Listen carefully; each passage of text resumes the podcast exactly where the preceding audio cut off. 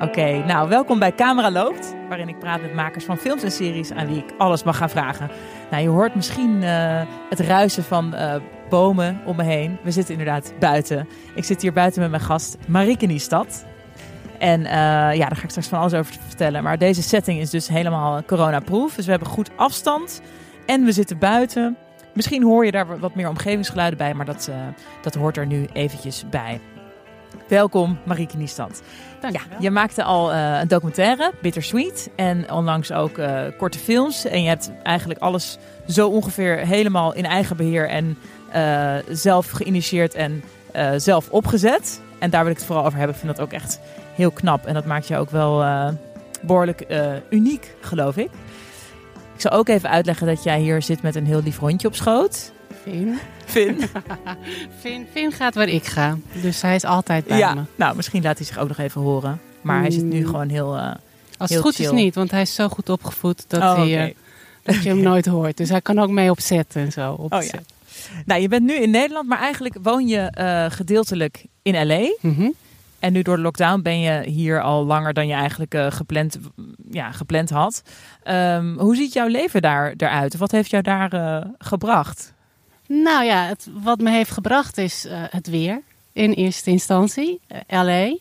Maar eh, ook een land waar ik gewoon aan het werk kon eigenlijk. Ehm, het, liefste wilden we in het buitenland, met, ik en mijn man. Dus We willen het liefst in het buitenland. En dan was Los Angeles wel een plek waar we lekker kunnen wonen. Lekker kunnen zijn. En waar ik kan werken als ik dat Ja. zou willen. Dus ehm, Want jij ehm, hebt ook heel lang als cameravrouw gewerkt. Ja. Voor van allerlei soorten producties. Ja, klopt. Ja, daar ben ik mee begonnen. Nou ja, helemaal niet, niet helemaal mee begonnen. Maar tien jaar geleden ben ik begonnen met camera. En ehm, ik heb eh, daar mijn. Ik, ik begon eigenlijk met making-ofs maken. Ook van eh Old Star, eh, de film. En van commercials maakte ik in eerste instantie allemaal making-ofs. Totdat ik Bittersweet ben gaan maken, die documentaire. En eh, dus het is, ik deed eigenlijk camera en regie en montage en geluid en produ- Ja. production. Eh, dat en voor verschillende televisieprogramma's ehm, camera gedaan. En na Bittersweet heb ik camera gedaan voor speelfilms. Voor Bram Fischer met Jean van der Velde. En Oh Baby van Thomas Akda. En Redbad van uh, Roel René. Ja, te gek. En nu ben ik gestopt met camera. Ja, helemaal gestopt. Ja. Dat, dat is ook bewust. Dat ga je ook niet meer. Die ga je niet meer zelf oppakken. Nee, dat is niet de bedoeling. Nee. En Misschien... Maar je bent eigenlijk autodidact daarin. Het is niet Ja. dat je eh, filmacademie camera Nee. hebt ge- gedaan. Hoe kwam je dan daar in eerste instantie zeg maar bij? Tien nou, jaar geleden. ik deed. ehm, ik maakte een kinderprogramma voor Fox Kids, Pony Express. En dat, eh, daar deed ik. ehm, ehm, dat presenteerde ik, maar dat maakte ik ook. Dus ik was. Ja, dan moet je presenteerde- eigenlijk toch ook vertellen dat je in de paarden zat Ja, eerst. ik begon eerst, in, eerst begon ik als model. Toen ging ik in de paarden. En toen ehm, maakte ik dus dat eh, televisieprogramma voor Fox Kids. Waarin je allerlei dingen vertelde over paarden. Ja, het was een soort van ehm, klokhuis, maar dan eh, paarden. Alle- alles over paarden. Het was een superleuk programma. We waren echt marktleider. Echt, het was echt... We wilden echt een programma maken wat niet zo truttig was. Want die paardenprogramma's zijn vaak zo truttig. Ja, het penny level, Ja. zeg maar. Ja. Nou, nou werden we wel gesponsord door Penny. Maar ehm, het, was Penny. Echt heel, het was echt heel erg leuk. Leuk. Maar eh, dat presenteerde ik. Dus ik bedacht het samen met een vriendin en met Blasowski. Erik van der Hof, eh, die regisseerde dat.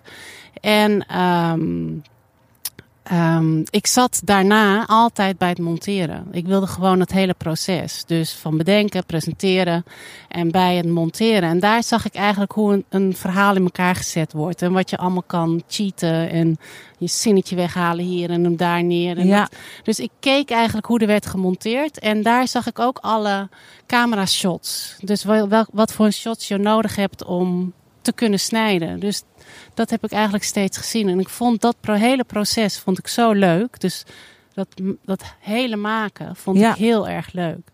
En daarna heb ik een eh paardenprogramma gepresenteerd bij SBS, De Teugel. Nou, dat was dus wel een iets truttiger programma. en dat presenteerde ik ook alleen maar. Daar had ik helemaal verder niks mee te Niet maken. inhoudelijk iets over te Nee. zeggen, nee. En ik zat daar ook niet bij het monteren. En, ehm, elke zondag zat ik echt bloednerveus voor de televisie. Om Zo te van, wat hebben ze ervan gemaakt? Wat hebben ze ervan gemaakt? Ja. Ik vond het vreselijk. Dus ik vond het presenteren vond ik leuk, maar ik vond het eigenlijk alleen maar leuk als je dat gewoon helemaal zelf kon bedenken ja, hoe dat dacht dan. je dat nooit meer? Nee, dat heb ik, ehm, dat heb ik niet meer gedaan daarna. Maar dat, dat maken vond ik dus heel erg leuk. Ja, en toen werd ik gevraagd om ehm 24 uur paarden televisiekanaal om daar eh programmadirecteur te worden, om eh, de programma's te Je kiezen. maakt echt een flitsende carrière daar in de paardentelevisie. Paardente- ja, de paardentelevisie, paardenwereld. Ja. ja, paarden hebben ook wel vanaf dat ik klein ben, was dat gewoon mijn ding. Zeg maar dat, dat ik model werd en ik was 21 op een gegeven moment en ik moest werken met een paardje. En die heb ik eigenlijk ook meteen gekocht. Dat was, eh, ik stopte met paarden omdat ik ging modellen toen ik 17 was. Maar toen ik 21 was had ik echt een te gekke shoot met een zo'n leuk beestje. Twee, tweejarig hengstje. En ik vond zijn ogen zo leuk, dus die heb ik toen gekocht. En Ja, nou, sommige mensen hebben een shoot met een Chanel-tas en die denken, deze tas koop ik. dus het lijkt me Ja. eh, veel diervriendelijker. Ja, maar ja, dat heeft mij toen weer eh, op het, terug op het paard gebracht. Ja, dus, eh, ja. Maar toen had ik, ehm, werd ik programmadirecteur voor dat eh, televisiekanaal. Dus ik had content nodig, dus ik was de hele wereld over aan het zoeken naar de programma's. Maar ik miste heel veel. Ehm, dus toen dacht ik, ik, nou, laat ik een pilot draaien zelf. Ehm, misschien is dat wat. En dat was dan ehm, paardrijden en ziek zijn. Ziek zijn en paardrijden. Dus wat paarden met je doet als je ziek bent. En ik heb een camera gepakt, op vol automaat gezet. en ik ben een meisje ehm, gaan volgen die eh, de spierziekte had, attractie van Friedrich. Dus ik ben eigenlijk een 20 minuten, 25 minuten pilotje gaan draaien met haar. Gewoon filmen, monteren. Dat was eigenlijk Dus eigenlijk alles. gewoon een, do- een documentaire gaan Ja, maken. kleine eh, documentaire. Vanuit niks. Ja, klopt. Ja. En dat was voor het eerst dat ik ging monteren en voor het eerst dat ik ging draaien. En dat was eigenlijk heel erg leuk geworden. En toen had ik wel de smaak te pakken. Toen dacht ik, dit wil ik. Heb ik eigenlijk heel lang gezocht naar, omdat ik al ouder was. En heb ik heel lang gezocht, hoe, waar kan ik leren? Hoe kan ik het echt leren? Hoe kan ik echt camerawerk leren? Ja. Weet je? Want nu was het gewoon vol automaat en eh, we zien wel waar het schip Ja. strandt. En toen ehm, vertelde iemand mij, je zou de, de, bij de studio, Open Studio had een nieuwe opleiding, vakopleiding camera. Dat was net die, dat, daar waren ze net op mee begonnen. Dus dat ben ik eigenlijk gaan doen. Drie maanden, drie maanden zo'n ja, cursus eigenlijk. En ik was echt weer zo'n braafste meisje van de klas. Of het ijverigste meisje van de klas. Dat was je één eh, opdracht in moest leveren, leverde ik er twee in. En ik, was, ja, ik vond het zo ontzettend leuk. En, dat, ehm, en daar moest ik een item maken over ehm, iets met kerst. En wat uitgezonden zou kunnen worden op eh, lokale televisie. Toen heb ik een, een gedraaid over weet wat je eet. En, eh, of een, een varkentje, een thuisvarkentje tegenover een varken gezet die op, op transport ging naar Italië. En ehm, dat was een goed filmpje geworden. Daar kreeg ik eigenlijk meteen klussen van. Dus En toen de begon het te rollen. Ja. Ja. En toen dus al die making-ofs. En Maar als lijn zie ik wel dat je gewoon eh, een beetje in control wil zijn van het hele eh, proces. Dus het, eh, ja, wat je gaat filmen, hoe je het filmt en hoe je het monteert. Ja, omdat ik. ehm, en dat is niet, niet expres of zo, maar zo is het eigenlijk ehm, gekomen. En ook omdat ik het allemaal zo leuk vind. Dus, en ik heb het in mijn hoofd. En dan, dan hoef je het aan niemand uit te leggen. dan Ja. kan je dat gewoon zo Zelf gaan maken. En ehm, dus dat is eigenlijk wel gewoon zo. eh, En was het niet ook zo dat omdat jij in LA zat, dat je ook voor heel veel Nederlanders eh, eh, die daar iets moesten doen, een soort handig punt was van, oh wacht, vraag Marieke maar, die kan het wel even draaien, want die zit daar toch Ja, of zo. Dus zo kwam je ook met René Mioch, bijvoorbeeld de Globes, of nee? De, Ja, ja alles. Alle al, die, rode al die rode loperdingen. lopers met René. Uh, lach, gieren, brullen. Ja, dus je hebt daar echt, echt- aan de rode loper gestaan als hij Ja. al die sterren moest... Ja, Wie, wie is het aardig van al die van alle Nou, wat ik- sterren? Wat ik echt heel erg leuk vond om samen met René op stap te zijn, is dat iedereen René zo leuk vindt. Ja, dat dus- idee heb ik ook. Ja, maar het En is... mensen hem ook echt kennen zo- van Ja, gezicht. dus dat, is, dat gebeurt echt. En wat voor een plek we ook hadden gekregen. Soms stonden we heel goed. Soms stonden we op een hele slechte plek. En zeg maar helemaal achteraan. Dus dan hadden ze alles al gehad. Alles en iedereen al gehad. Maar toch, op het moment dat ze René zagen... Wat is dat met ze René toch- Mioch? Dat is Ja, een hij doet het al. gunfactor of zo. Gunfactor, maar hij doet het ook nu volgens mij al 35 jaar of zo. Dus ze kennen hem ook echt. En ze zijn eigenlijk met hem... Ja, ze zijn samen ouder geworden. Ze Ja. ze- hij kent ze natuurlijk van... Dat is net van begonnen. dat ze net begonnen. Ja, echt. eh, dus ze zijn zo leuk. Dus we kregen eigenlijk altijd wel iedereen te pakken. Dus, eh, en ik ben een enorme fan van Bradley Cooper. Dus toen, Nee, ik eh, ook. Ja, Ja, ik heb gehoord. Ik hoorde jou volgens mij zeggen. Waar heb jij hem? Ja, ik heb hem, ik heb hem twee keer gesproken in mijn leven. Jaloers. Ja, ja, ja. Nee, ja, heel leuk. En hij is lang. Dat vind ik ook altijd eh, leuk. Want heel veel Amerikanen zijn zo klein. Ja. Ehm, en ik eh, had hakken aan en hij is gewoon lang. Nou ja. Dus eh, nee, echt, echt een leuke man, ja. Ja. En, eh, zijn dochter heet ook Lea, zeg maar. Oh, Hij ja, ja. En die zijn ongeveer even oud. Dus de laatste keer heb ik het met hem gewoon over luiers verschonen en onze Lea'tjes gehad. Maar waar kom jij hem dan tegen? Nou, goede vraag. Nee, ik had één keer was ik naar een, eh, een Tommy Hilfiger anniversary en modeshow. En daar was ik op uitnodiging. En er was een shoot aan de Jan, in de Jan magazine voor geko- aangekoppeld. En toen stond ik dus backstage te wachten op meneer Hilfiger. En eh, ja, J-Lo die ging dan voor ons. Maar ik stond voor hem in de rij te wachten. Om, om te kletsen met Tommy Hilfiger en zijn vrouw. En toen eh, nou, dacht ik, nou, ik klets even met hem. Eh toen hebben we leuk gekletst. Ja, leuk. Over het, ah, Amsterdam vindt hij ook leuk en zo. En laatst, hij is ook horlogepartner van een merk waar ik ook friend of the brand mee ben. De laatste keer was dan in Genève bij een horlogebeurs waar hij ook eh, friend of the brand of ambassadeur voor is. Al die acteurs hebben allemaal horloge deals. Ja. Dat is gewoon een soort van, ja, heel normaal. Dus ze zitten allemaal bij een ander merk. En hij zit dan bij het merk waar ik ook zat. Oh, heel goed. Ja. Kan ik ook leuk. bij dat merk? Maar hij is dus ook aardig voor René Mioch. Ja joh, Oké. ook heel aardig voor René Mioch. Maar ik had hem dus voor mijn camera, dus ik stond blozend achter de camera. En René zei dat hij steeds zo langs de camera keek naar mij. Ja, Dat heb ik dan weer niet door natuurlijk. Maar, Ja, ze proberen het scherp, scherp te krijgen, een mooi shot te krijgen. Ja. ja, nee. Leuk. En we waren de tegenvallers ook. Dat je dacht van, oh, Nee. had ik wel meer van verwacht. Nee, want ze staan allemaal hun werk te doen op die lopers. Dus ze zijn allemaal even aardig natuurlijk. Het is een beetje... Ze, ze, ze zetten hun beste beentje voor als ze Ja, voorbij komen. Ja. Dus eh, ja, ik, ik weet niet. Ik deed altijd die camera aan. En René die moest eh, altijd roepen. Want ik kende dan weer niemand. Ik ben heel slecht in namen. Oh ja, En dus je, je, je Echt. herkent ze niet direct. Dan herken ik ze niet. En dan is het heel druk op die loper. En dan René die riep dan weer, eh, daar heb je die en die. En dan denk ik, wie is die en die? Wie is die? En dan Dus jij zoekt met die camera van wie moet ik hier ja, hebben. en bij, als het vrouwen waren, riep hij altijd die in de rode jurk. Ja. En, Ja. Maar met mannen was het altijd Smoking, iets, ja. iets lastiger. Dus het was heel hard werken. Maar, ehm, eh, en zoeken waar, wie, wat, waar. Maar, eh, en naarmate we het vaker deden, begrepen we op uiteindelijk iedereen Ging je dan een beetje kennen. studeren voor zo'n voor zo'n Glo- Globes ding? Dat je dacht van, oké, dit is Ja, zo'n ja, smoelenboek. is, eh, Tom Hanks, Forrest Gump, Tom Hanks, oké. dit is hem. Ja, zou je hem hebben. Ja, zou je hem hebben. Herken het. Ja, Leuk. Nou goed, dus ehm heerlijke, eh, genoeg anekdotes over deze celebrity eh, film, filmwerk in ieder geval. Ehm, naar je je, eerste... moet er in één keer uitnodigen. Dat, zou, Ja, dat is nog eens een Dat leuke is ook een podcast. goede, goede Ja. inderdaad. Ehm, nou, naar je eerste documentaire, je zei het net al eventjes, Ja. eh, Bittersweet. It's nothing to do with winning or losing out there. It's winning or losing within you. Er is een trailer van, gaat zien en ga sowieso, eh, misschien heb je het documentaire al gezien, maar eh ga zien. Het gaat over een, een bokser die jij eh, volgt, een vrouwelijke bokser, in de aanloop naar een heel belangrijk toernooi. En ehm, die volg jij in de hele voorbereiding en eh, hoe ze gecoacht wordt. En het gevecht uiteindelijk, wat een hele bizarre twist heeft. Nou, in deze podcast doen we eigenlijk gewoon niet aan eh, spoilers of zo. Eigenlijk gewoon praten we er gewoon over. Het is niet zo van, oeh, dus je mag het ook vertellen. Want mensen gaan het gewoon zien of dan kunnen we het helemaal bespreken. Dus ik, ik, ik denk van, nou, mensen gaan het gewoon zien. En we, hoeven het niet, zeg maar.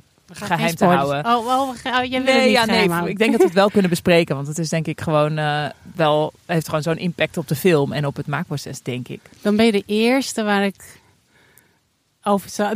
Dan ben je de eerste waar ik het zou vertellen. Oh ja, vertel je ja, het nooit? ik vertel het eigenlijk nooit. Oh, oké. Je denkt altijd van mensen moeten het maar zien. Ja, mensen moeten het zien. Oh, oké. Maar, En als je dat wil, dan, dan kan het ook hoor. Maar het is meer in deze podcast zeg ik altijd van ja.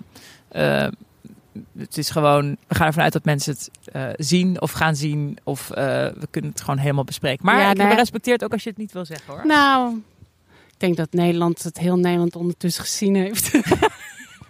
Het is wat jij wil. Jij hebt het gemaakt. Maar in ieder Maar- geval, die aanloop daarvan Ja. is ook al eh, een, heel, eh, een heel ding. Eh, hoe kwam deze vechter op jouw pad? Waarom dacht je, hier ga ik eens even lekker een documentaire over maken? Nou, de, ehm, Lucia Rijker, zij is de trainster van eh, Diana.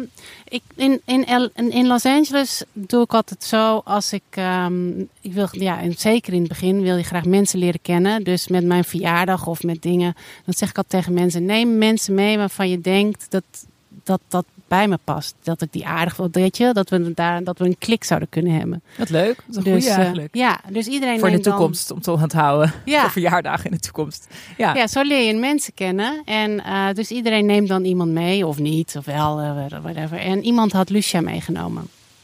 Dus we hadden ook meteen wel een klik. En ik had net een nieuwe camera gekocht en nieuwe lenzen. En eh, ehm, zij vertelde dat zij eh, Diana, die, haar, eh, haar pupil, ehm, aan het trainen was voor een titelgevecht in Australië. En ik vroeg of ik hun zou mogen filmen voor mij om te oefenen. Omdat dan kon ik oefenen om alles scherp te houden. Want die lenzen waren fotolenzen, super gevoelig. En eh, dus toen kon ik lekker oefenen. Want ik dacht dat als je boksen scherp kan houden, dan Ja. kan je alles scherp houden. Precies. Ja. Dus het gaat over snelheid, beweging. Precies, Ja. naar je toe van de hele Ja. weer. En dan konden zij hun training terugkijken. Dat was eigenlijk eh, het plan. En eh, nou, dat was goed. Hele Dus- educatieve insteek eigenlijk. Gewoon heel ja, praktisch. was heel praktisch, ja. En voor mij was boksen helemaal nieuw. Want ik heb, ik, dat, ik heb het nooit gekeken, ik weet het niet. Ik vond het altijd eng. Eh, ik had er niks mee. Maar dus alles was nieuw. En alles wat ik door mijn lens zag, was nieuw. En alles wat ik hoorde dat Lucia aan haar vertelde, was het, ik vond het beren interessant. En ehm, dus ik had hun gefilmd en dat ging goed met eh, scherp houden. En toen zat ik erover na te denken of ik met ze mee zou gaan naar Australië om dat te gaan volgen. Het was een goed verhaal.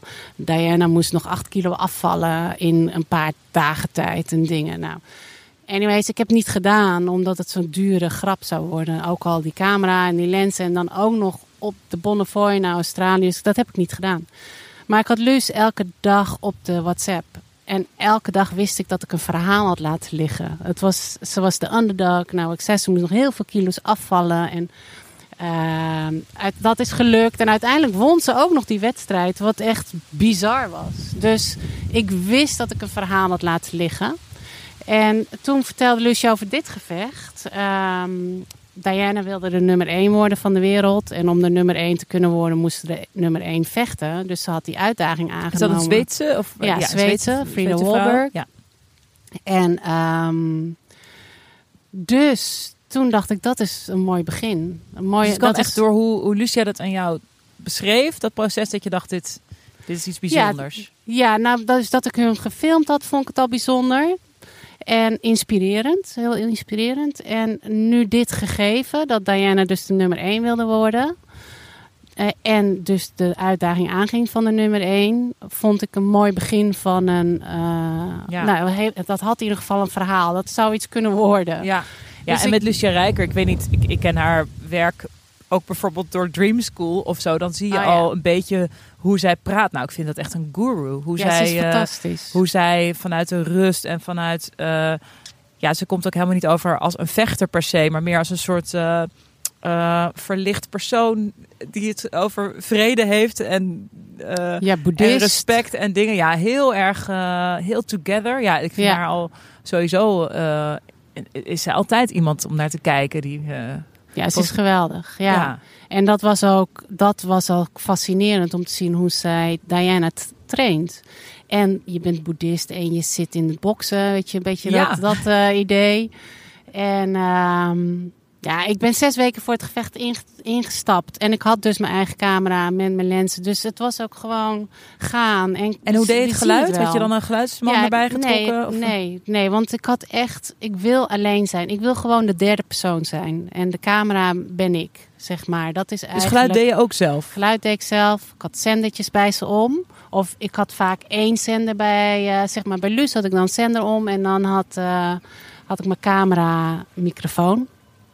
En ja, en dan maar... eh, en dat ging goed. Ik had koptelefoon op en dan hoorde dat niet over, eh overuren zou. Of hoe noem je dat? Over... eh, Overstuurd. Dan hoor je dat Ja, het precies. helemaal doorslaat. Dus dat ja. dat in veilige dingen was. En ehm, ik had altijd mijn camera. Dus ik was bij hun trainen.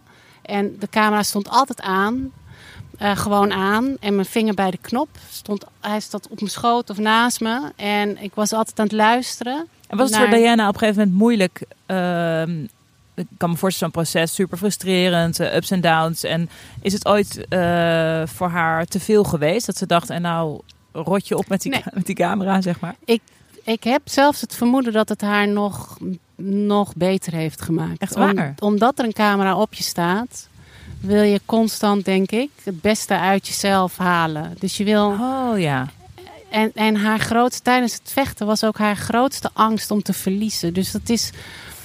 Dus ik heb zelfs het vermoeden dat het haar nog heeft Gepusht eh, meer. gepusht, ja. En, ehm, ehm, en ik luisterde dus altijd naar wat er gebeurde. En, en als, er dan, als er dan ergens over gesproken werd, dan ging bij mij meteen. Dan drukte ik eerst op mijn startknop van mijn camera, dus dat ik mijn geluid had zeg maar. En dan legde ik mijn camera aan en dan filmde ik eh, de situatie.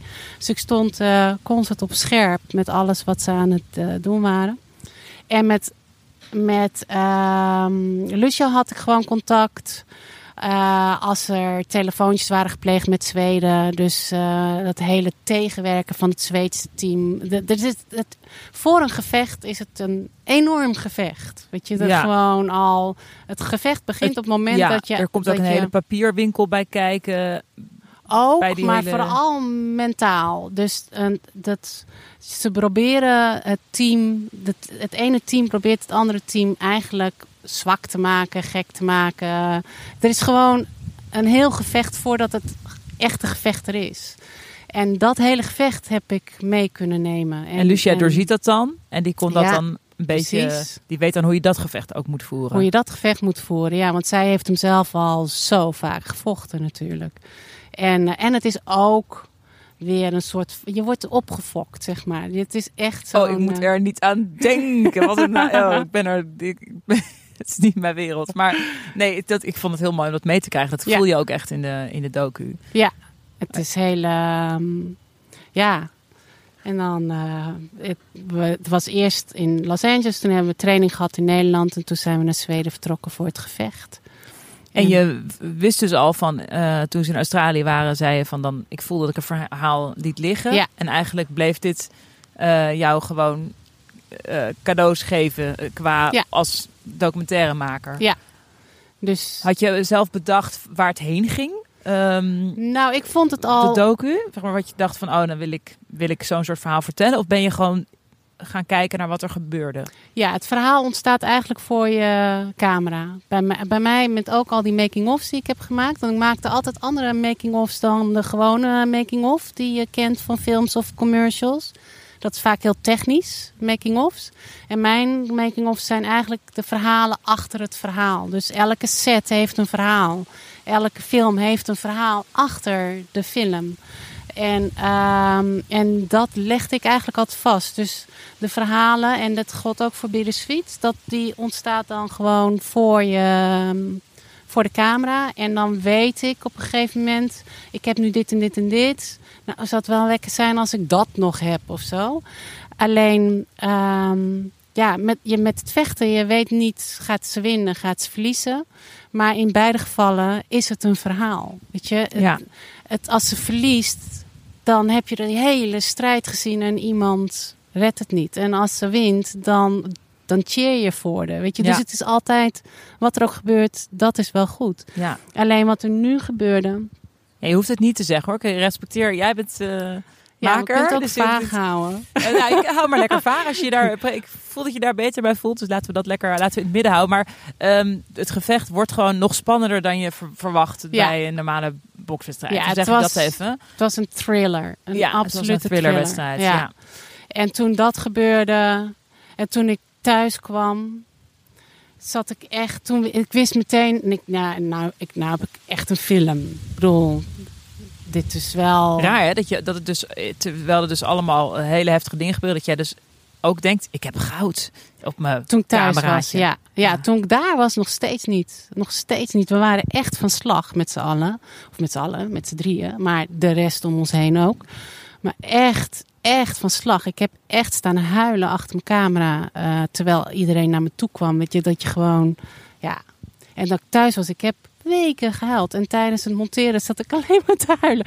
Dus het was niet dat ik dacht, ik heb goud. Maar ik had wel, ik wist wel, ik heb een film. Ja, Ik ja. heb nu echt wel, eh, ik heb wel wat eh, vastgelegd, ja. Dat is, eh, ehm, dus ik heb zes weken gedraaid, zes weken gemonteerd.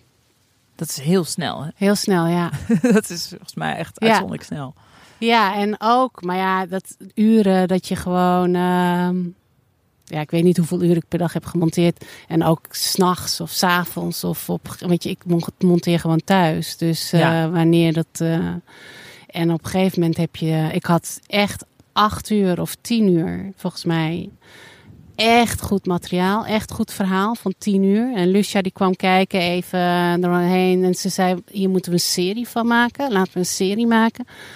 Toen dacht ik, nee, nee, nee, ik wil echt een, ik wil echt een film. Ik wil hier echt een film van maken. Dus toen heb ik hem terug. Waarom dacht je eh, dan echt een film en geen serie? Omdat het... ehm, ja, dat wilde ik gewoon eigenlijk. Ik weet niet. Nu zou ik... Ik heb het materiaal nog. Misschien kan je hem nu nog weer snijden naar een serie. Oh ja, wie weet. Wie ja. weet. Maar of ik daar nou weer zo heel veel zin in heb om er weer helemaal in te duiken, weet ik niet. Want de film is zo Ja. mooi geworden. Het is... ehm, Ja, want eh, toen je hem dus helemaal in- zelf eh, gemaakt hebt, nog steeds hoor ik geen omroep, geen eh, fonds, geen. eh, Niks. Zeg maar, ik hoor nog steeds alleen maar ik, Ik. heb toen dit in mijn eigen Ja. tijd en dit en dat. Dus eh, eigenlijk helemaal onafhankelijk had je hem. ja, Ehm, en eh, toen... Ben je zelf de boer opgegaan daarmee? Ja, toen, toen ik, laat, eh, ik heb hem aan een aantal mensen laten zien om te kijken, klopt het? Eh, weet je, gewoon ja, zo'n screening die je doet. En ook voor, wat pro- ook producenten hebben het ook gezien. En dan was het, ja, producenten wilden de film heel graag aannemen. En ehm, eh, dan vroeg ik waarom? Wat gaan we doen? Hoe gaan we dit dan doen? Maar dan was het echt om geld te halen bij het fonds. Want dan was het, nou dan geef mij die film, dan haal ik geld bij het fonds. En, En wat voor is dat dan een, een budget om marketing te doen? Of zo? Nee, want dat is dan, ervan? dat is dan pro, nog steeds producent. En dan moet er nog een eh, distributeur op. Dus de producent die nam hem dan eigenlijk alleen maar om de producent te zijn van de film. Terwijl die best wel af was. Hij was eigenlijk wel af. Dus ik vond... En de enige... Dus jij dacht, wat in het voor mij dan? Ja, wat in het voor mij, ja, precies. Ja. En vooral ook om het geld te halen bij het fonds. Dat ik dacht, ja, dus dan krijg jij de film, dan kan je erbij zetten, ik ben de producent. En dan ehm, ga jij naar het fonds, dan krijg jij het geld van de fonds. Van het fonds. En dus ik, ik zag het niet. eh, Nee, ik zag geen niet. voordeel in. Nee, ik zag geen voordeel in. Dus Ik zei, ik ben nu al zo ver. Het is gewoon, eh, ik maak hem af en ik stuur hem in naar festivals. En eh, Ja. ik zie het wel hoe het. eh, Dus ook daar weer gewoon zelf de touwtje in handen gehouden in die zin. Ja, en toen heb ik hem ingestuurd naar festivals in Amerika. En daar werd hij aangenomen. En daar zat ik bij screenings met mensen, 250 man eh, in het publiek die mij allemaal niet kenden. Die niks, die, die nergens vanaf wisten. En, en dat, was eigenlijk, ja, dat waren eigenlijk screenings voor het publiek. Om te kijken, wat, wat doet dit met het publiek? En eh, ja, elke screening was weer hetzelfde. Het maakt, de mensen waren allemaal of geïnspireerd. Ze waren in ieder geval Geschokt. verslag. Ja, door gewoon... eh, Je hebt me ook enorm geïnspireerd door eh, het doorzetten. En eh, dat je... ehm, ja, Lucia's aanpak en Lucia's aanpak. wijsheden. Ja. En ehm, het maakt niet uit wie je bent, wat je bent, hoe oud je bent. Iedereen reageert hetzelfde op die film. En dat had ik gezien gebeuren in Amerika. Hij begon, hij won ook Audience Choice Awards en eh, Best Directing. En hij begon ook eh, prijzen te winnen. En toen had ik hier, eh, toen ontmoette ik A-film. Ik was in Berlijn. daar ontmoette ik A-film en daar zei ik, nou, distributie. Ja, op dat moment ben je op zoek naar distributie. En A-film heeft hem toen eh, aangenomen. En eh, toen is hij op het Nederlands Filmfestival hier eh, in première gegaan. Wat echt te gek was. Was jij daarbij? Nee, volgens mij ah. niet. Het was echt het zo'n waanzinnige hem- première. Nee, oh, leuk. Nee, Echt volgens mij ben ik daar niet bij geweest. Ja, cadeau echt. En ehm, ik, dat heb ik ook allemaal zelf geregeld. Ook al was A-film, ik heb die, eh, die hele afterparty en zo allemaal zelf geregeld. Maar je moet je, dan moet je denken, god, hoeveel mensen komen naar de afterparty? Want dan moet je allemaal bestellen, drinken, alles. Je moet alles regelen.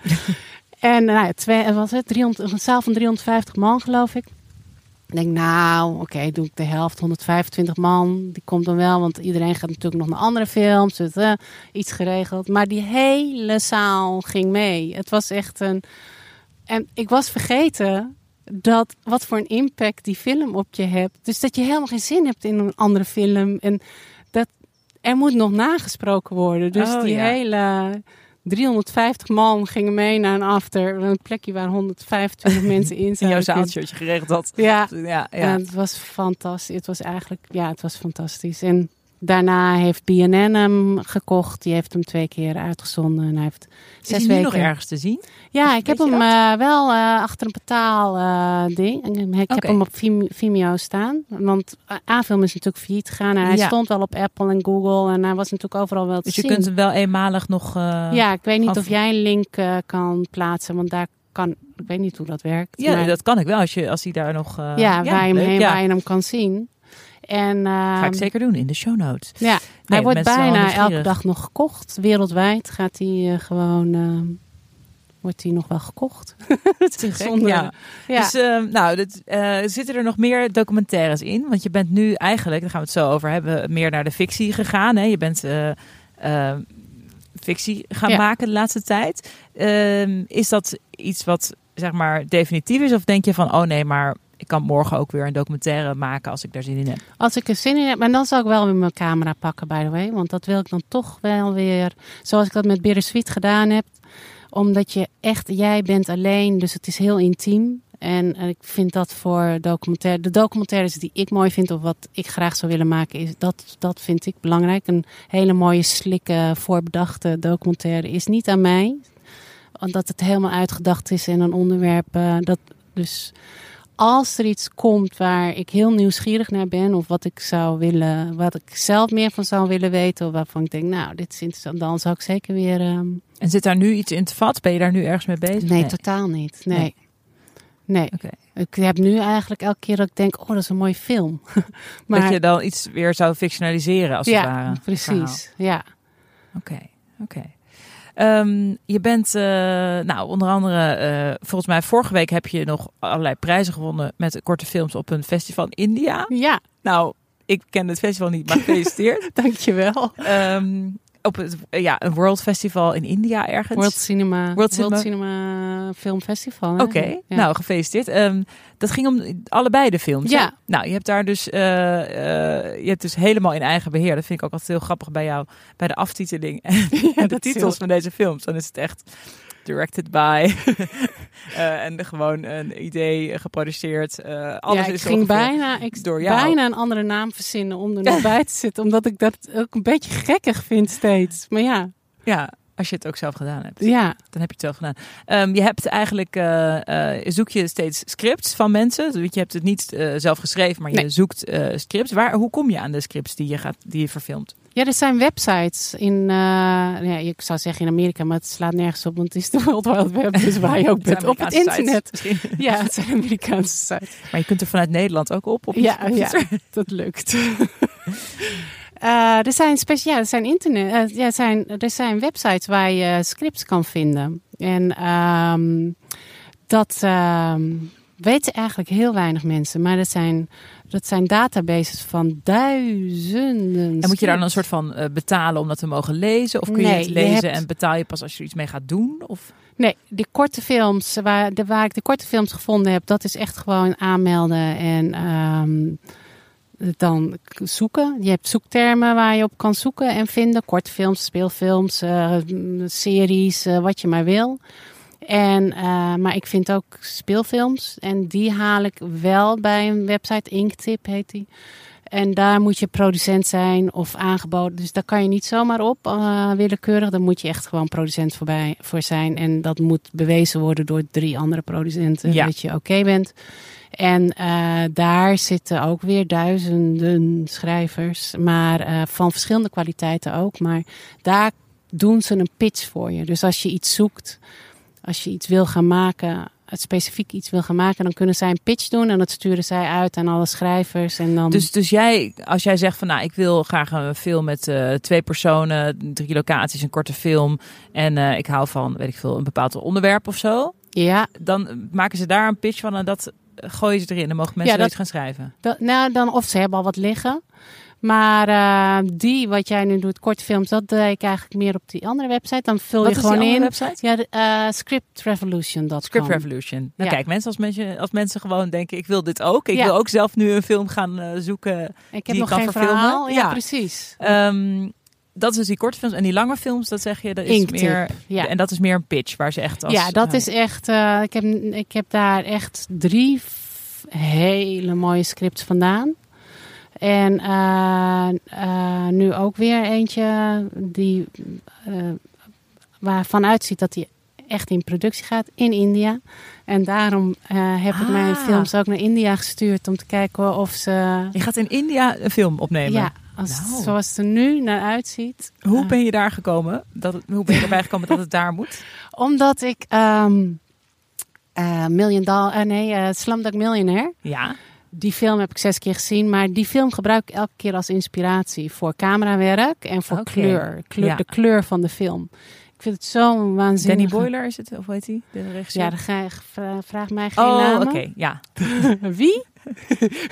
Hij heeft ook de intro van de eh Londense Olympische Spelen geregisseerd. Dat vond ik heel tof. En hij was ook nog een tijdje op de rol voor de laatste James Bond. Maar dat heeft hij toch Oh, niet meer gedaan.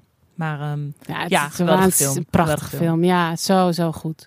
En eh, dus daar haal ik eigenlijk altijd mijn inspiratie vandaan. En toen dacht ik, ja, eigenlijk, waarom maak ik eigenlijk geen, in- geen film in India? Want dan nu, f- nu doe ik het in, eh, in een westerse setting, zeg maar. Maar, en ik ben een aantal keren in India geweest, vroeger al. Eh, ik vind het geweldig. Dus, ehm, vroeger gewoon op vakantie of als model of als paarden. In welk, le- Paarden? welk leven? In het paardenleven? paarden en dan paarden behandelen. Oké. Ja. Oké, dus je een andere India al. Je kent het al eh, Ja, wel beter. Ehm, ja, dus ik ken India en de kleuren en het beeld. En, eh, dus toen ben ik op specifiek ehm, op die website heb ik dus een oproep laten doen voor een script wat zich afspeelt in India. Character driven, want ik wil echt, dat is voor mij eh, heel belangrijk. Dat het, eh, goed- Maar wordt het dan in, ik bedoel, eh, wordt het dan in het Engels of in een... Engels? ja. Wel, oké, dus wel ehm nee, zijn niet ook, eh, Indiaas gesproken, zeg maar. nee, niet oké. Indisch. Ja, in- Nee, dit is ook geschreven door een Amerikaan. Dus ik kreeg, dus je doet zo'n oproep en dan, ik kreeg geloof ik in dit geval 42 scripts binnen. nee, Of in ieder geval 42 loglines en synopses. En die kan je dan lezen. En dan ik vind dat waarvan heel je veel. Wauw. Ja, maar als ik een andere oproep doe. Als ik, ik heb ook een oproep gedaan voor character driven. Moet, wil ik heel graag kleine vinden. Het moeten kleine, er hoeven geen, eh, geen blockbusters te zijn natuurlijk.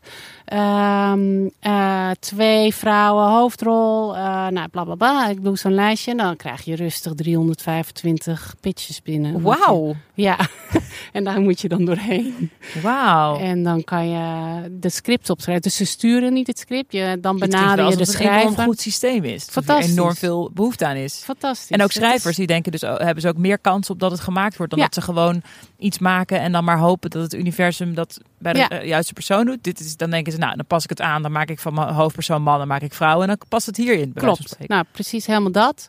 En ehm, eh, de schrijvers betalen om op die site te sta- staan. En de producenten komen daar dan gratis. Want dat, vind is, ik dan eh, weer een beetje. dat Nee, vind ik dan voor de makers denk ik, oh, maar misschien is dat een incentive dat de schrijvers serieus moeten zijn daarover of zo. Nou, en ik denk eerder, het is natuurlijk een kans ook voor de schrijver om. Want de, de, de grote gaan er ook naartoe, zeg maar. Als ik Ja. zie wel wie, welke producenten daar Ja, ook de producenten krijgen wel heel erg een cadeau. Ik vind dat die ook wel iets mogen betalen. Ja, maar Die krijgen wel, die krijgen in één keer al die pitches. Die, je krijgt wel een cadeau ermee. Of niet? Ja, maar het, het, de kans dat je een goed script vindt is dan ook wel weer. Ik bedoel, je moet echt door het script heen worstelen Ja. om Ja. iets te vinden. Dus- Is er ook bij de schrijvers een soort ehm, instapniveau of een, een eh, requirement? Moet het allemaal mensen zijn die bij de guild zitten? Nee, of, nee, je hebt guild gewoon- en niet guild en daar kan je ook om vragen. Je kan vragen om alleen maar WGA-schrijvers. Ja, En je kan eh, vragen om van alles. Maar ze vragen wel, als stel dat de schrijvers echt slecht zijn, dat je echt iets krijgt dat je denkt, nou ja, het is, eh, kan je het wel aangeven. oké. Dus dan Krijgt iemand is ergens misschien een, een Ja. markeringje als hij dat heel vaak krijgt? Als hij dat heel vaak Ja. krijgt. Ik heb het nog nooit aangegeven hoor. Maar, ehm, maar ja, het is. eh Wat geweldig. Dus dan krijg je, dus je hebt 42 scripts gekregen en daar, Ja. daar pitch nummer twee was al. F- ja, precies wat ik zocht eigenlijk.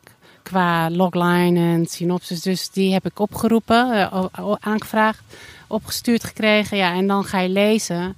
En dan na het lezen van heel veel slechte scripts, dan krijg je plotseling weer zo'n script. Dat je die, die, die kriebel in je buik, dat je het dat je het als een meloot gaat zitten lezen. Omdat het, ja, je wil het zo snel. Weet je, het, ja, ik weet niet. Je voelt aan alles dat dit is weer, dit is weer en een je ziet het van helemaal voor, voor Ja. je. En, En, zijn de eh, scripts altijd al af? Of is het ook soms zo dat mensen ehm, gewoon die logline en synopsis eh Nee, ze hebben? zijn wel af. Oh, Oké, oké. En dan kan je, eh, daar kan je dus talenten Oké, het is ook. Amsterdam, dus ik hoor hier ook zeg maar, ja, een knal Ambulance. en de ambulance, politie, het gaat allemaal, ook. gaat allemaal, eh, ja, het zal waarschijnlijk wel, nou ja, oké. Dat is even de geluiden, de geluiden duiden. Maar ehm, dus de scripts zijn wel altijd af. Het is niet dat schrijvers kunnen bluffen en zeggen van, Nee, Nee, ik ze heb zijn het wel idee, af. ik maak het wel af als ik het eh, opgevraagd krijg. Ja, en als je zeg maar wat ik zie, want ik zie dat er da- nou, wekelijks worden er misschien vijf films in optie genomen. En, maar je ziet ook dat er schrijvers gevonden zijn. Dus dat het eh, script niet paste, maar dat ze de schrijfstijl van de, van de schrijver dan wel weer Ja, goed vinden. Dat hij misschien weer iets anders gaat en maken. dat hij dan weer iets anders Oh, gaat ja. maken. Ja, dus dat zie ik ook gebeuren. En ehm, ja, het is fantastisch. Het is gewoon een fantastische website. En dit is ook een manier waarop je eigenlijk dus ook weer eh, zelf eh, ja, produceert. Dit is hoe jij produceert en dan gaat regisseren. Maar dit, klinkt nog ook... eh Ja, dit wordt een beetje te groot om zelf te Oké, dus produceren. ga je wel ehm, iemand bijzoeken, een partij Ja. bijzoeken. Ja, ik had ehm, vorig jaar heb ik eh, van deze site ook echt een beauty van een script gevonden. Ehm, en Heeft daar... Benja dat toevallig gelezen? Nee dat, is, oh. nee, dat is weer. Die heb ik weer van een andere site. Maar Benja, daar begonnen. Dat was de eerste keer dat ik een script had gevonden. Ja, Ben jij heeft een keer een script gelezen wat hij ook heel interessant vond. En dat was volgens mij Ja, ook beauty van het script ook weer. Ja. Ja. En die wil ik nog steeds heel graag maken. En ik had daar een investeerder voor. Maar een, een- het- ik had daar een investeerder voor die onder voorwaarden zou investeren. Hij had een, ehm, iets wat hij zou verkopen waar hij ongelooflijk veel geld voor zou krijgen. En als dat doorging, die deal doorging, dan zou hij eh, voor Dat gaan mij doen. Ja, Ja. die film eh, financieren. En eh, alles leek erop dat het door zou gaan. Maar toen, de Chinezen zouden het kopen. Maar op het moment dat de Chinezen zeiden, we willen dit, heeft de regering het tegengehouden. Oh, Dus toen ging die koop niet door, verkoop niet door. En toen ging de, ehm, de financiering voor de film niet door. Oh, door. Maar ehm, dat ligt nog ergens op een plank. Dat kan nog... eh, die ligt nog op een plank. En ehm, dat, ja, ik had het heel graag met Benja. Ik wilde dat wil ik nog steeds als dat door zou gaan. En ik had nog een hele andere geweldige Nederlandse eh, eh, actrice erop. En, maar die film, die zou ik eigenlijk, want wat ik, wat ik wilde was camera-regie. En dan zou ik naast mij een acteur-regisseur hebben willen zetten. Daarom ben ik namelijk die korte films gaan maken. Dit is even een bruggetje. oh, die dus om het, eh, de acteursregie. Om je daar Ja, te ik- scholen en te ontwikkelen Ja. of eigenlijk. Ja, want eh, iedereen zei van eh, nee, Marieke, je moet ook zelf, je moet zelf die acteurs regisseren. Je moet dat niet met een acteur-regisseur nog gaan doen. Maar ik vind het zo belangrijk dat er goed gespeeld wordt. Dat ik niet. Ik dacht, ja, ik kan niet en camera en regie en dan ook nog zorgen dat de hele Dat boel was trouwens ook een van speelt. mijn vragen. Vraag die ik eh, kreeg van Annemaaike. eh van hoeveel eh, tijd werk je met acteurs op set? Bijvoorbeeld in eh, The Other Woman. ehm, Ja, die, eh, dat is een korte film met eh, nou, onder andere Lotte Verbeek. Die is Nederlands, maar die in de film is Amerikaans. Ehm, en in die film, dat is eigenlijk één lange scène. Het is, Ja. er, het is niet een, een plot wat van hot naar her gaat. Het is eigenlijk één, één ge- ge- uitgebouwde grote scène. Ehm, hoe ga je daar om met je acteursregie? Het was ook nog een vraag, dus ik denk van... Hey, ja. Nou, hoe heb die je dat daar ik gedaan? Ik was, ik was een, eh, om, om te kijken of ik acteurs zou kunnen regisseren, had ik een workshop gedaan, Directing the Actor, in LA. En dat vond ik zo leuk dat ik eh, op zoek ben gegaan naar een script, wat echt een acteurscript was. Wat valt en staat met acteren. Voor mij om te oefenen, om met dan eh, het regisseren van acteurs. En dat was Meaning the Other Woman. Dat, dat script was gewoon, ja, wat je zegt, dat. dat het is één scène, dus je kan nergens naartoe snijden. Het zijn twee vrouwen in eh visitors, visitors room van de, van de gevangenis. Eh, bezoekersruimte van de gevangenis. En ehm, waarvan de ene op eh, de, een uur voor haar executie, dat is dan Lotte, nog... eh, Ja, dus daarom is het Amerikaans. Dus in Nederland hebben we dat niet. nee, maar hebben we dat niet. echt, dus we hebben eh, het in hier is gedraaid. echt leven en, leven en dood, zeg Ja. maar. Ja. En ehm, nou, het- dus specifiek dat script daarvoor genomen. Het zijn gewoon die twee vrouwen die moeten je meenemen het verhaal in. Dus, ehm, en dat was ook meteen voor mij om te proberen. Ik heb daar dus niet zelf gedraaid. Het was de eerste keer dat er dan iemand anders ging draaien, DP.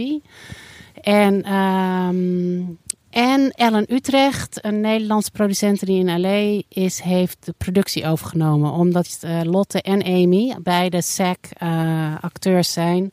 En dan ja, moet je, Screen Actors Guild. En dan heb je allerlei eh, voorwaarden ja, waar je aan moet voldoen. waar je dan moet mag je niet... eh, ja, het is het idee dat je het vak hoog houdt. Dus dan moet je een aantal voorwaarden hebben. Precies, ja. en dat moet helemaal geregeld en papieren en gedoe. En dat heeft Ellen toen allemaal voor me overgenomen. En die nam ook maar meteen de hele productie over. Wat- dus het was voor het eerst dat ik me echt alleen Vond je dat maar... fijn? Of dacht je van... Ja. eh, In het begin dacht ik, nou, ik ben heel benieuwd wat ik dit... Want ik ben nogal control, zeg maar. En, ehm en Jean van der Velde had tegen mij gezegd... Marieke, als je gaat regisseren, bepaal je ook het beeld. Alleen iemand anders voert het uit. Dus ik denk, oké, nou. En dat was, ja, dat was dan ook zo met die... eh, ja, Dus je bepaalt toch je, het je hebt beeld. niet een... eh, zoals jij zelf je documentaires filmt met je camera. Zo'n cameraman heb je niet als je een, DOP bent voor een Nee. fictiefilm. Want Nee. dat, is niet, dat is niet iemand die op eigen houtje gaat eh, bepalen welk shot hij Nee. doet. Jij Eh, moet in principe eh, doe je dat in overleg met de regisseur. Ja. doet de regisseur dat. Ja. Ja, en dat was, ik vond het echt fantastisch, want alle shots bepaald en dan ging hij het opzetten en hij stuurde dan gewoon zijn team aan. En ja, dan hoefde ik niks meer te doen. Dus ik kom met die meiden aan de gang. En ik heb eerst een eh, dag met ze gerepeteerd. Ehm, ik heb eerst met ze apart geluncht, zeg maar. eh, met Lotte. En ik heb dan het hele backstory van Lotte, haar ka- karakter. Waar, hoe ziet die man eruit? Wat was de relatie? Wat is er allemaal gebeurd? Dat hebben we allemaal bedacht. Eh, samen, dat heb ik ook met Amy gedaan. Hoe, wat, eh, hoe was je huwelijk? Eh, nou, echt helemaal Ja. dat. ja, want het ene, Lotte speelt de minnares van een man. en de andere vrouw is de echtgenote van die man. Ja. Dat is de, hoe het begint. Ja, en die man, de minnares heeft, Lotte heeft die man doodgescho- doodgeschoten. En daarvoor krijgt ze de doodstraf. En zijn vrouw, die komt nog naar de gevangenis. Voor de, omdat ze nog antwoorden wil op de vragen die ze nog steeds heeft. En. Lotte, Lotte gaat, ik weet niet hoe de personage heet, haar, maar Lotte de personage, die gaat het gesprek aan omdat ze ook een eh, kind heeft, een zoon van Ja, die man. van die man. Want anders ja, dan denk je, waarom zou je dat nog doen. misschien doen? Maar dat is waarom ze dat doet. Ja. Ja. En waar heb je op ge- gefocust in, in, die, eh, in, de, in, dat, in die film? Of wat, wat vond je het belangrijkste qua, qua spel? Nou, we hebben ehm, ehm, eh, met de repetitie ook. We hebben eigenlijk alles wat ik had geleerd met mijn workshop. Dus je krijgt tien tools waar je mee kan werken met je acteurs. Dat die tools, dat met het repeteren hebben die op ze hebben we ja, gebruikt, zeg maar. En eh, wat het allerleukste is, is dat de acteurs die mogen van elkaar niet weten wat. eh, dus als, je, als ik met een acteur praat, moet de andere weg zijn. Want dan, eh, Oh, een beetje method-achtig. Ja, ik weet niet of het met het is. Maar, maar eh, in ieder geval heb je voor elkaar geheimen. Dus eh, Oké, ja.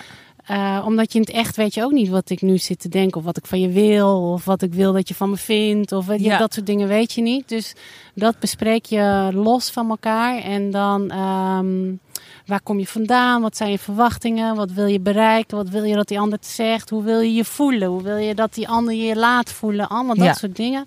En dan ga je weer die scène in.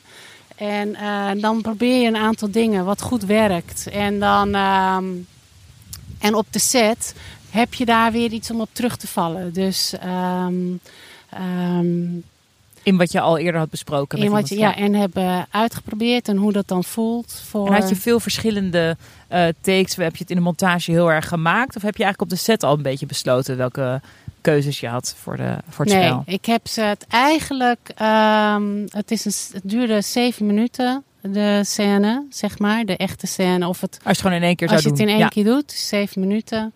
En we hebben hem eigenlijk steeds helemaal gedaan.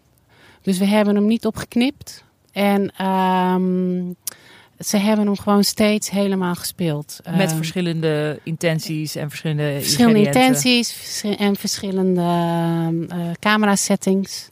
En, ehm, en ja, ze hielpen elkaar ongelooflijk goed. Dus het tegenspel werd net zo hard meegespeeld dan eh, als wanneer je op beeld bent. En, en wat heel fijn, wat ik heel fijn vond in Amerika op de set, is dat de acteurs worden eigenlijk helemaal met rust gelaten. Dus er wordt niet gesproken met de acteurs door Ja. crewmembers. Ja, precies. Ja. Dus het is Ja. gewoon jij. Het idee van de trailer, zeg maar. Dus ik weet niet of, je, of jij letterlijk een trailer had, maar het idee van eh, dat je even jezelf mag voorbereiden, dat, was, dat is daar veel, Dat is eh, daar, ja. veel meer. Ja. Er wordt gewoon, maar ook, er werd ook niet met mij gesproken. Dat vond ik dus heel gek. De cameraman, alle heads wel, die praten met je. Maar ik ging altijd helemaal leuk doen tegen al die anderen. En ja, catering en iedereen. ik ja. kreeg niks, dat, dat gebe- ik kreeg niks terug. Dus van de lichtmannen of zo ging dan weer wat, nou ja. En, maar later begreep ik dat ze niet met regisseurs praten. Dus, dus dat was alleen de heads doen Ja. dat. Nederlanders dat- zijn niet zo van die hiërarchie, hè? Nee, Eh, Nee. Maar voor mijn acteurs vond ik het ontzettend lekker. Want die blijven gewoon in de concentratie. En eh, het vloeit ook niet weg. Dus als je een beetje leuk gaat schijnen met iemand, dan vloeit je. Je hele je energie ja. gaat ook weg. Ja. En die energie moet weer in die, in die scène. Dus ik dacht, als ik ooit op een Nederlandse set sta, dan is dit wel iets wat ik wil bespreken met de acteurs. Of, dat, of zij dat ook prettig zouden vinden. En zo ja, zou ik dat echt met crew bespreken.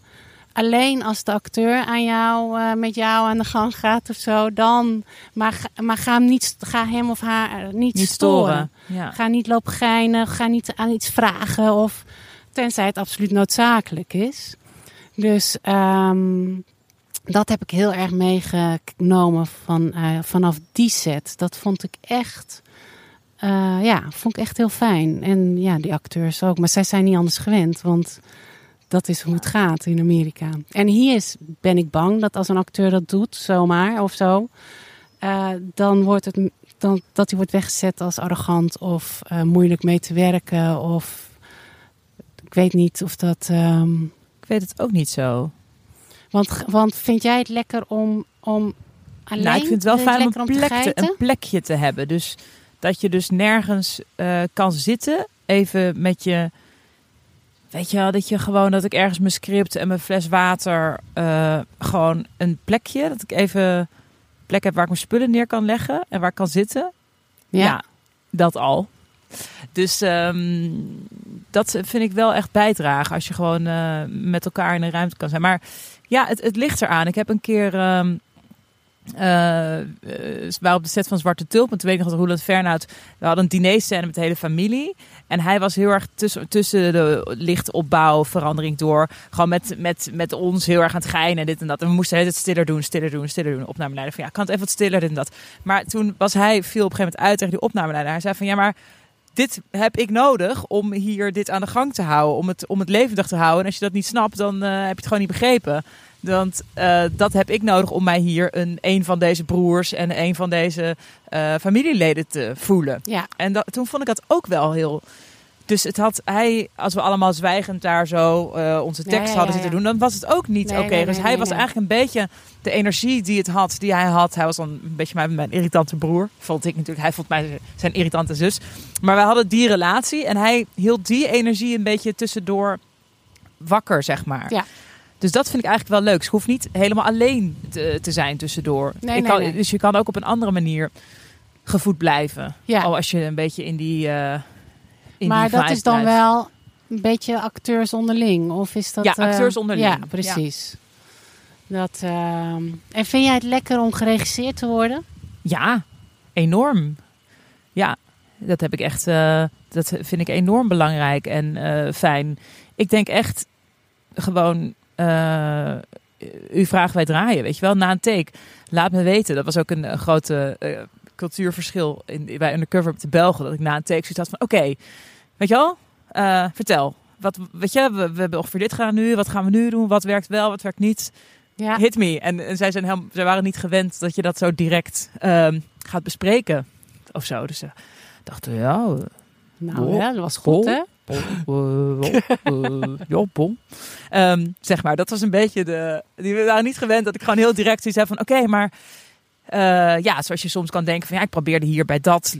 Liep ik al opeens boos weg. Werkt dat? Werkt dat niet? Nou, zoals je dat soms ehm, juist wil bespreken. Ja, ja. Ik vind dat heel fijn. ja. Zeker. En gebeurt het veel? Heb je veel van tevoren dat je echt met de regisseur... dat je echt over je karakter, je rol, waar je Nou, vandaan komt... wat je verwacht? Ja, de laatste projecten die ik gedaan heb wel eigenlijk. Dat is wel leuk. Alleen zo'n backstory kan je gewoon niet altijd kwijt.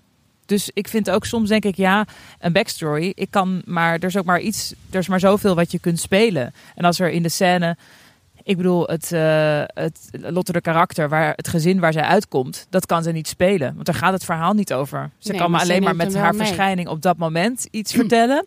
En op dat verhaal wat er dan speelt. Maar zij kan maar niet haar relatie met haar vader of haar moeder, dat kan ze niet spelen. Dus het is interessant voor jezelf om het te weten. Maar ik denk wel, ja, je moet in het script ook momenten hebben dat je dat ehm, moet weten wanneer je dat kan laten zien of wanneer je er iets mee kan.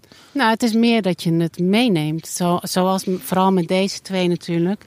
Ze vertellen over alles wat er is gebeurd. Dus dat is voor...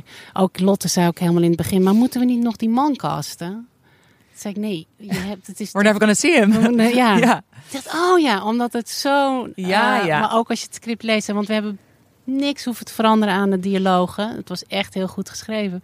Maar het is zo'n levendig verhaal. Dus op het moment dat die meiden daarmee bezig zijn, zien ze ook echt. En ik zie het, en jij Ja. ziet het, en, eh, als het goed is. Als je dat film, als je het ziet... Het grootste compliment wat ik steeds krijg van die korte film is dat ze het idee hebben dat ze na 14 minuten, want hij duurt 14 minuten, een hele speelfilm hebben gezien. Omdat het hele verhaal verteld wordt Ja, ja. in wat er allemaal is gebeurd. En iedereen ziet de man en iedereen ziet hoe de, De relaties. de relaties Ja. en de dingen. Dus de, de meiden hadden dat natuurlijk dan ook zelf mee. En waarschijnlijk zagen ze ongeveer dezelfde soort man voor zich. Dat zou kunnen. Eh, ja. als, ze, die- als ze het daarover hebben. Ehm, ik heb nog een vraag van een luisteraar. Ehm, je bent heel veelzijdig, zegt Winfred. Wat vind je het allerleukste om te doen? Regie, camera, producer? Of voor de camera? Nou, terug naar de presentatie. Nou, voor de camera is volgens mij niet meer wat je doet. Nee. Maar ik ben ook wel benieuwd. Eh, ja, Ja, echt regie nu. Het is echt, ehm, ja, het, het is echt, ik vind het zo ongelooflijk leuk. Dus, maar ik ben heel blij dat ik al de anderen ook kan en doe. Omdat, ehm, ja, het, ja, omdat je, ja, dat is gewoon heel handig allemaal. het draagt er ook allemaal eh, aan, aan bij voor Ja. jou. Ja. Precies. En ik heb dus nu gemerkt dat ik het ook makkelijk loslaat. Dat was wel eh, ook de productie. En ook, eh, dus dat is wel lekker. En als je dat eenmaal weer gewend bent, dan is het wel een dingetje als je het weer helemaal zelf moet doen, zeg Ja. maar. Maar eh, nee, regie is echt. ehm, ja, dus die controle, daar ben je losser in geworden. Je, Ja. kan, het, je kan nu delegeren. Aan, Ja, ik heb nog niet iemand anders laten monteren. Eh, dat zou nog iets eh, zijn wat ik zou moeten proberen. Maar het komt ook omdat ik het. eh, ik doe natuurlijk ook alles zelf, omdat het, ja, het kost allemaal geld. En hoe meer mensen je erin zet, Ja, en, En- jij bent je, je eigen uren. Dat herkennen Ja. natuurlijk heel veel ZZP'ers. Dat je wel, ja, je werkt gewoon ja, zoveel uren als dat je erin wil steken. Ja, En dan hoef jij niet precies. te kijken als jij het zelf doet. Precies. Maar misschien dat ik het eens een keertje eh, laat monteren door een ander. En dan kijken wat ik daar... eh, en dan maak ik mijn eigen versie. en dan laat ik een uh, editor zijn eigen versie maken. En dan kijken wat... Wat het beste, wat, het, ja, dus wat goede dingen je eruit kunt pikken. Ja. ja, Ehm, maar het blijft dus even fictie. ja Eh, zeker. Dus even echt, en, en eh, de spelregie heeft je ook te pakken, zeg maar. Ja, ik vind het echt, echt gek. Dat is echt eh, wat ik... Ja, vind ik echt gek. Ik heb nu dan, na die workshop, heb, heb ik nog drie keer de masterclasses gedaan van zes weken. In LA dan. En eh, ik zou echt willen dat we dat hier ook zouden kunnen doen. Dat we, want acteurs hebben, vooral in LA natuurlijk ook, ik weet niet zo goed hoe dat hier zit, maar die kunnen overal terecht om lekker in het weekend ergens Ja, te acteren, iets te doen. Eh, en regisseurs die moeten wachten tot ze weer op een set staan om Ja. eh, iets te kunnen.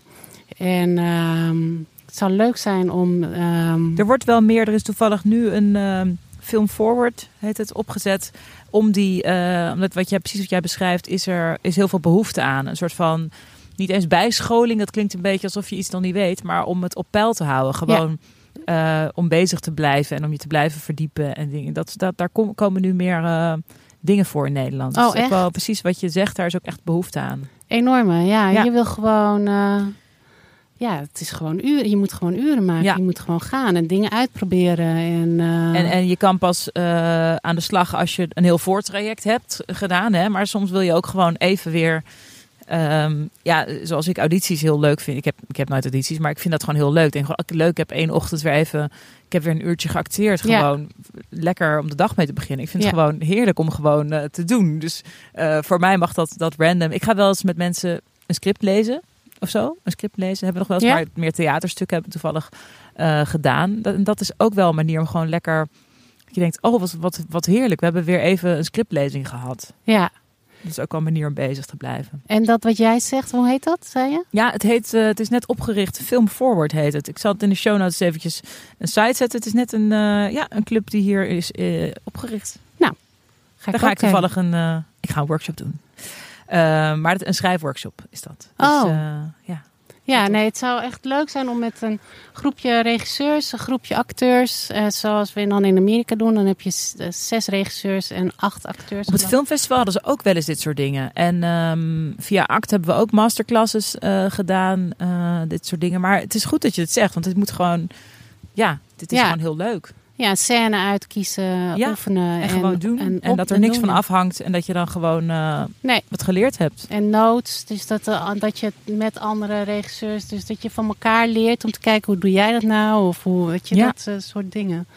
Dat zou heel erg leuk zijn. Ik Te ben gek. van de partij. Ja, ja, jij bent erbij alvast. ik ben erbij. Nee, te gek. Ja. Ehm, ik heb ook nog een rubriekje. Wat kijk jij nu? Wat ben je aan het kijken? Wat Ja, heb je nu, gekeken? nu ben ik dus aan het zo enorm aan het zoeken wat ik moet gaan kijken. Want ik ben elke keer, dan begin ik ergens aan.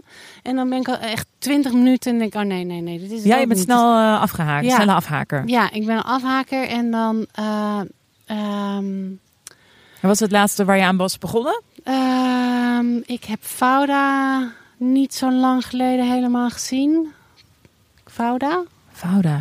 op Netflix. Eh, over in Pale- de Palestinië, Palestijnen. Oh, oké. Oké. heftig, eh, heel heftig. Dus dat heb ik zitten kijken.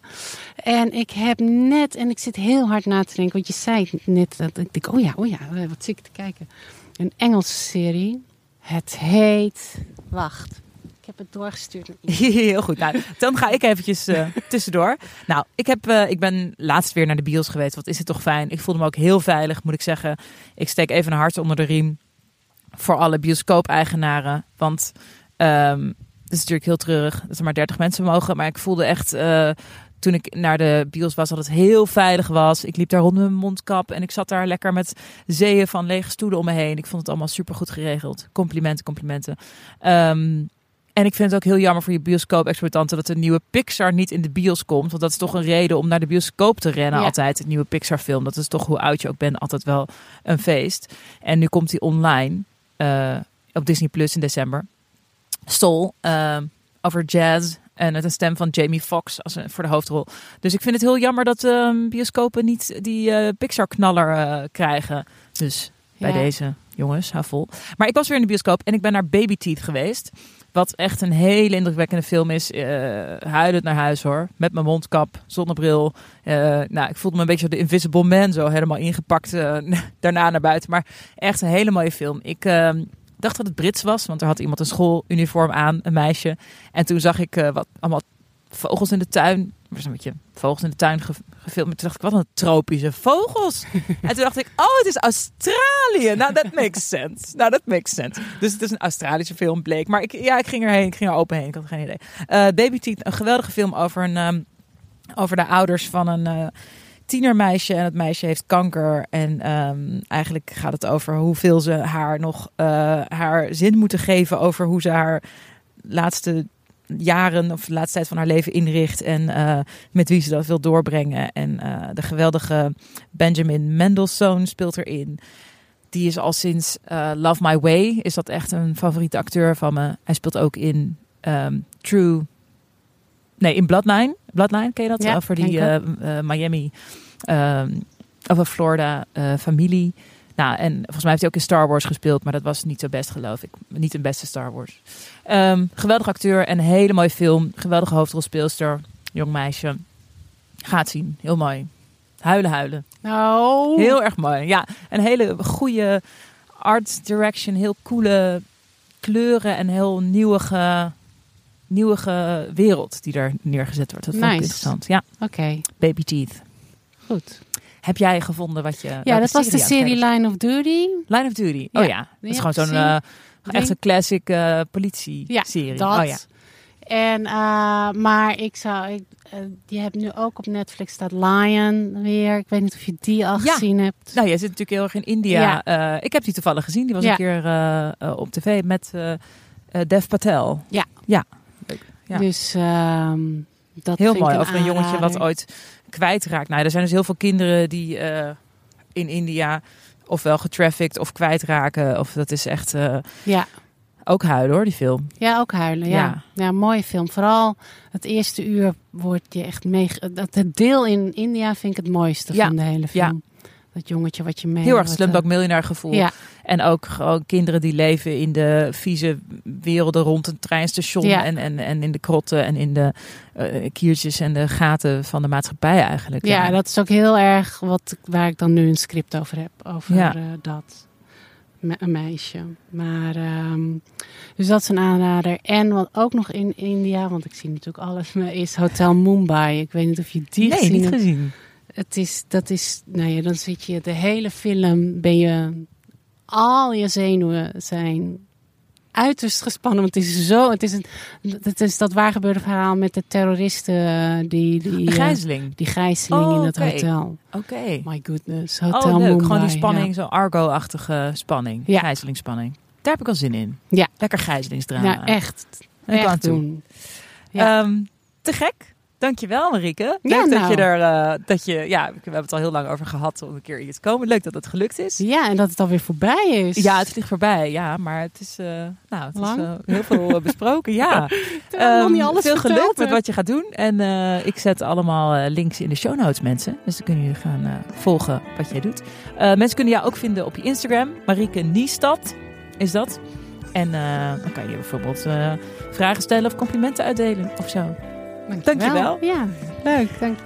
Dankjewel ook eh, Dag en Nacht Media. Niet voor de studio, maar wel voor de microfoons en de productie natuurlijk. Ehm, nou, dank jullie wel voor het luisteren. En je kan me ook vinden op Twitter. Of op de Facebookpagina van Camera Loopt. Of op Instagram. En natuurlijk op de vriendvandeshow.nl slash Camera Loopt pagina. Dan kunnen we daar nog even lekker eh, napraten. En eh, daar zet ik ook alle linkjes neer.